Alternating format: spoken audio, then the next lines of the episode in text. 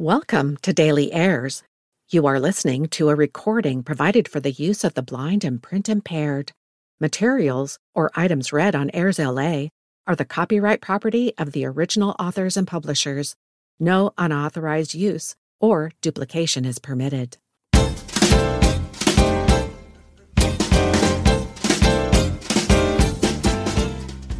There's something new on Airs LA every day. I'm your host, Annette Roe, and every Monday I review varying events that happen during this week in history. Brought to you from A&E Networks, the History Channel, and History.com. January 23. On this date in 1950s history, in the year 1957, toy company Wham-O produces its first Frisbee machines at the Wham-O Toy Company roll out the first batch of their aerodynamic plastic discs, now known to millions of fans all over the world as Frisbees. The story of the Frisbee began in Bridgeport, Connecticut, where William Frisbie opened the Frisbie Pie Company in 1871. Students from nearby universities would throw the empty pie tins to each other, yelling Frisbee as they let it go. In 1948, Walter Frederick Morrison and his partner Warren Franscione invented a plastic version of the disc called the flying saucer that would fly further and more accurately than the tin pie plates. After splitting with Franscione, Morrison made an improved model in 1955 and sold it to the new toy company Wham-O as the Pluto Platter, an attempt to cash in on the public craze over space and unidentified flying objects, UFOs. In 1958, a year after the toy's first release, Wham-O, the company behind such top sellers as the Hula Hoop, the Super Ball, and the Water Wiggle, changed its name to the Frisbee Disc, misspelling the name of the historic pie company. A company designer, Ed Headrick, patented the design for the modern Frisbee in December 1967, adding a band of raised ridges on the disc's surface called the rings to stabilize flight. By aggressively marketing Frisbee, playing as a new sport, Wham-O sold over 100 million units of its famous toy by 1977. High school students in Maplewood, New Jersey invented Ultimate Frisbee, a cross between football, soccer, and basketball, in 1967. In the 1970s, Headrick himself invented Frisbee Golf, in which discs are tossed into metal baskets there are now hundreds of courses in the U.S. with millions of devotees. There is also freestyle frisbee with choreographed routines set to music and multiple discs in play, and various frisbee competitions for both humans and dogs, the best natural frisbee players. Today, at least 60 manufacturers produce the flying discs, generally made out of plastic and measuring roughly 20 to 25 centimeters or 8 to 10 inches in diameter with a curved lip. The official Frisbee is owned by Mattel toy manufacturers who bought the toy from Wham-O in 1994. January 24. On this date, in the Great Depression, in the year 1935, the first canned beer goes on sale. Canned beer makes its debut on January 24, 1935, in partnership with the American Can Company, the Gottfried Krueger Brewing Company delivered 2,000 cans of Krueger's finest beer and Krueger's ice cream ale to faithful Krueger drinkers in Richmond, Virginia. 91% of the drinkers approved of the canned beer, driving Krueger to give the green light to further production. By the late 19th century, cans were instrumental in the mass distribution of foodstuffs, but it wasn't until 1909 that the American Can Company made its first attempt to can beer.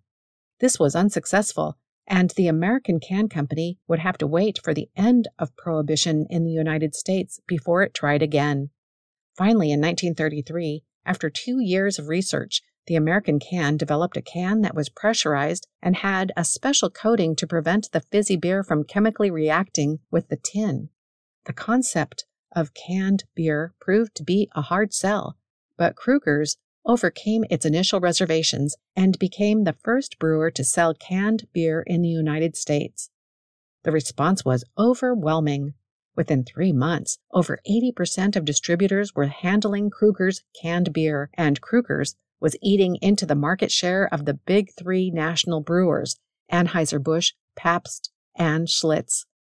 Competitors soon followed suit, and by the end of 1935, over 200 million cans had been produced and sold. The purchase of cans, unlike bottles, did not require the consumer to pay a deposit.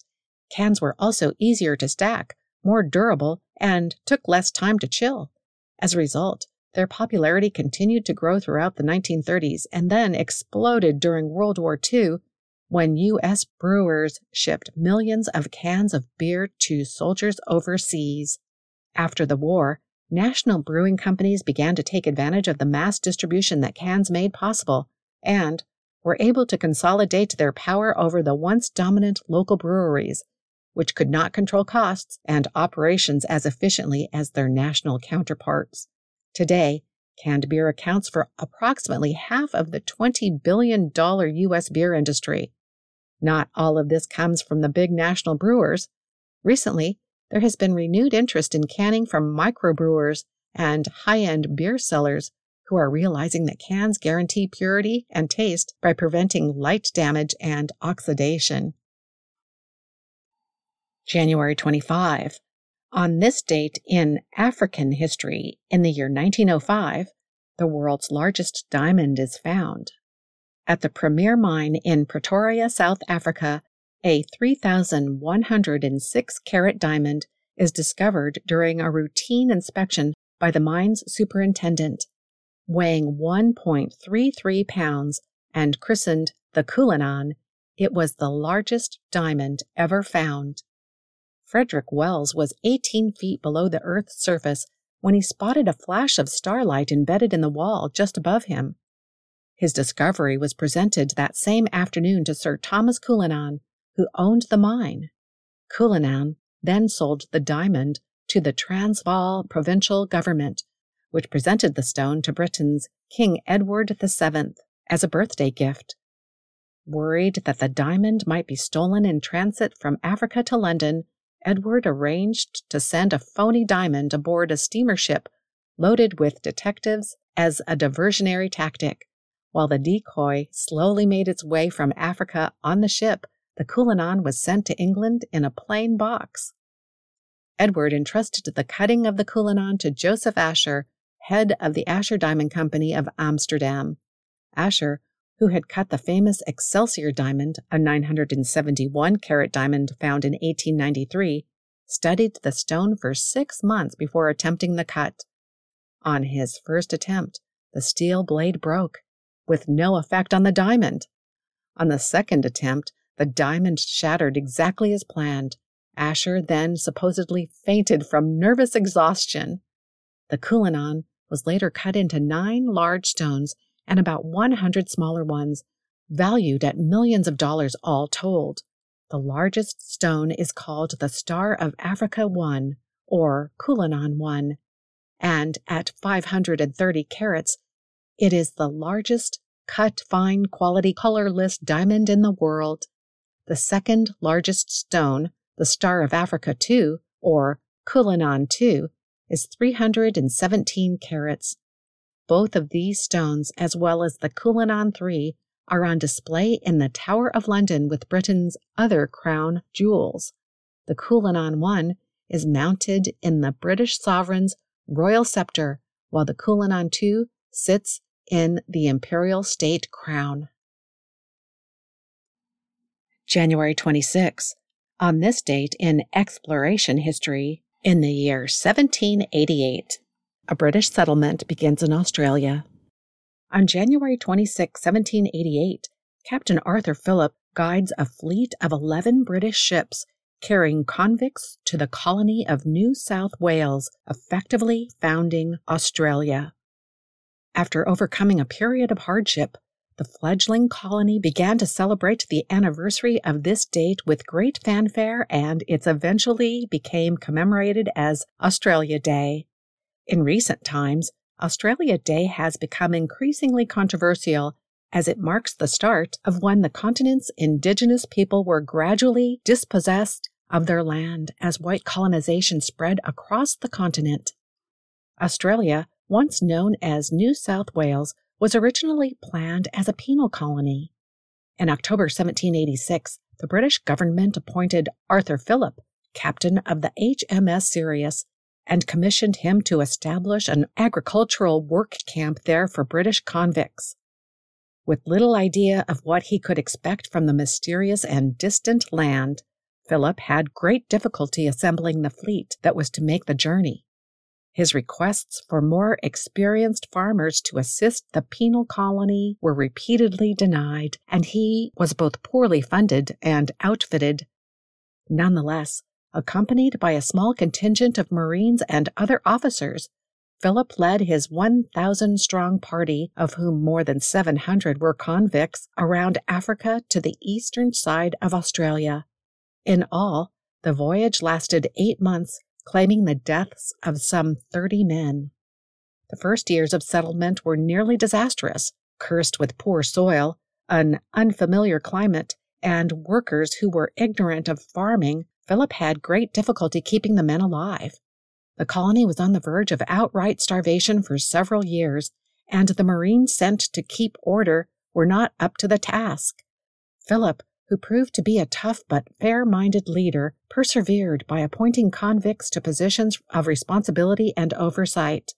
Floggings and hangings were commonplace, but so was egalitarianism.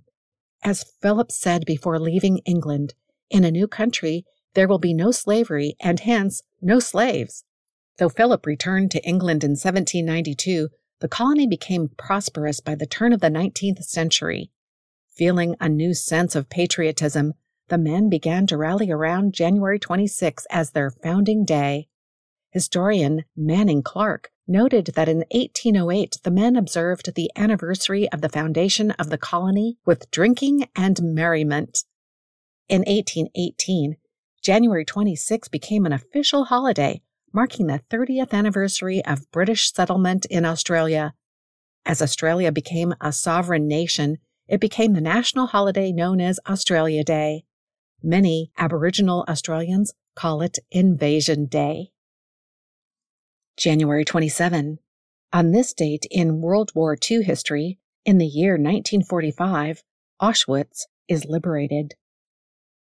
Soviet troops enter Auschwitz, Poland, freeing the survivors of the network of concentration camps and finally revealing to the world the depth of the horrors perpetrated there. Auschwitz was really a group of camps, designated 1, 2, and 3.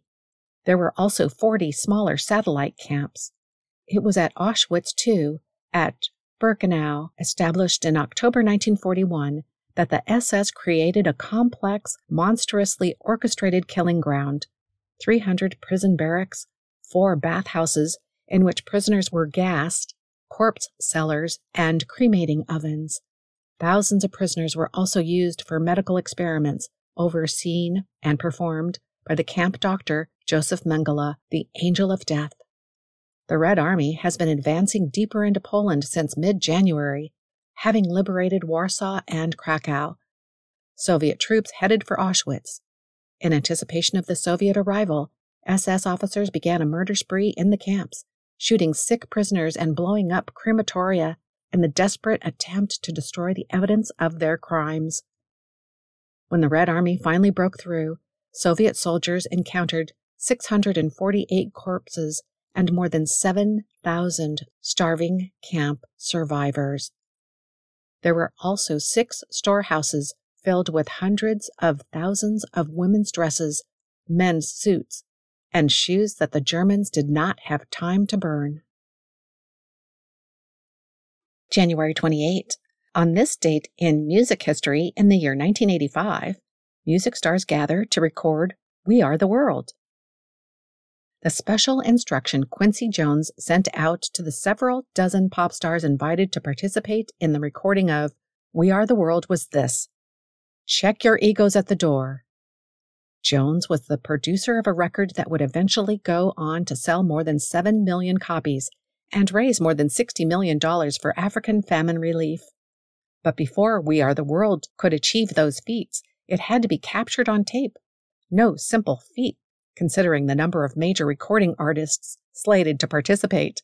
With only one chance to get the recording the way he and songwriters Michael Jackson and Lionel Richie wanted it, Jones convened the marathon recording session of We Are the World at around 10 p.m. on the evening of January 28, 1985, immediately following the conclusion of the American Music Awards ceremony held just a few miles away.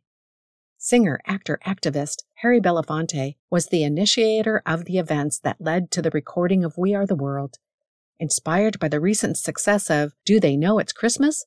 the multi million selling charity record by the British Irish collective Band Aid, Belafonte asked Richie, Jackson, and Jones into helping him organize an American response under the name USA for Africa. Richie and Jackson wrote the song over the course of several days in January, and Belafonte's manager, Ken Kragen, who would go on to serve as president of the USA for Africa Foundation, the nonprofit organization that managed the profits from We Are the World, came up with a plan to hold the session on the night of the AMAs in order to guarantee that the greatest number of big names would be able to participate. Among the 45 stars who sang on We Are the World that night were huge in the 80s figures like Cyndi Lauper and Huey Lewis, country stars like Kenny Rogers and Willie Nelson, pop icons like Smokey Robinson, Tina Turner, and Paul Simon, and musical giants like Stevie Wonder, Ray Charles, and Bob Dylan. Also in the studio that night were half of the Jackson family one Irishman, Bob Geldof, co organizer of Band Aid, and one party crashing Canadian comedian, Dan Aykroyd.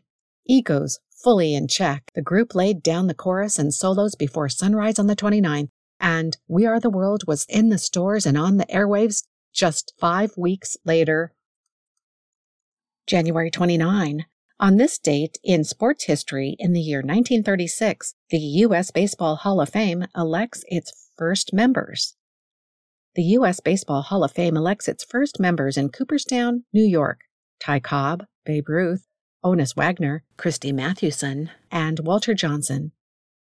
The Hall of Fame actually had its beginnings in 1935 when plans were made to build a museum devoted to baseball and its 100 year history a private organization based in Cooperstown called the Clark Foundation, thought that establishing the Baseball Hall of Fame in their city would help to reinvigorate the area's depression ravaged economy by attracting tourists.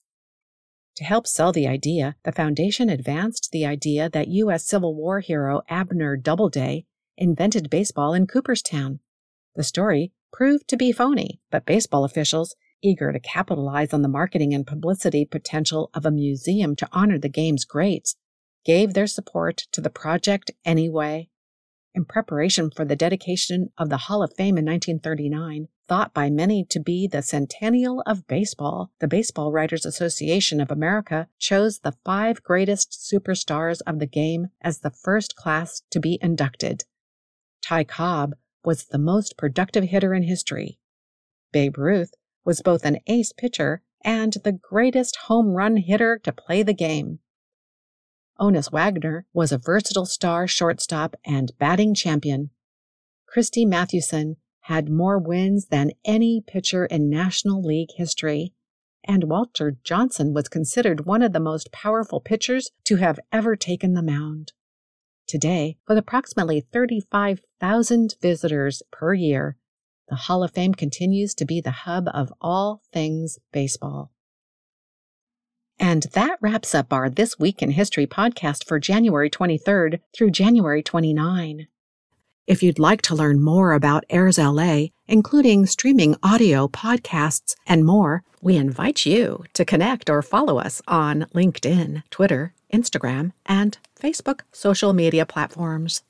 This podcast is for the sole use of our blind and print impaired audience.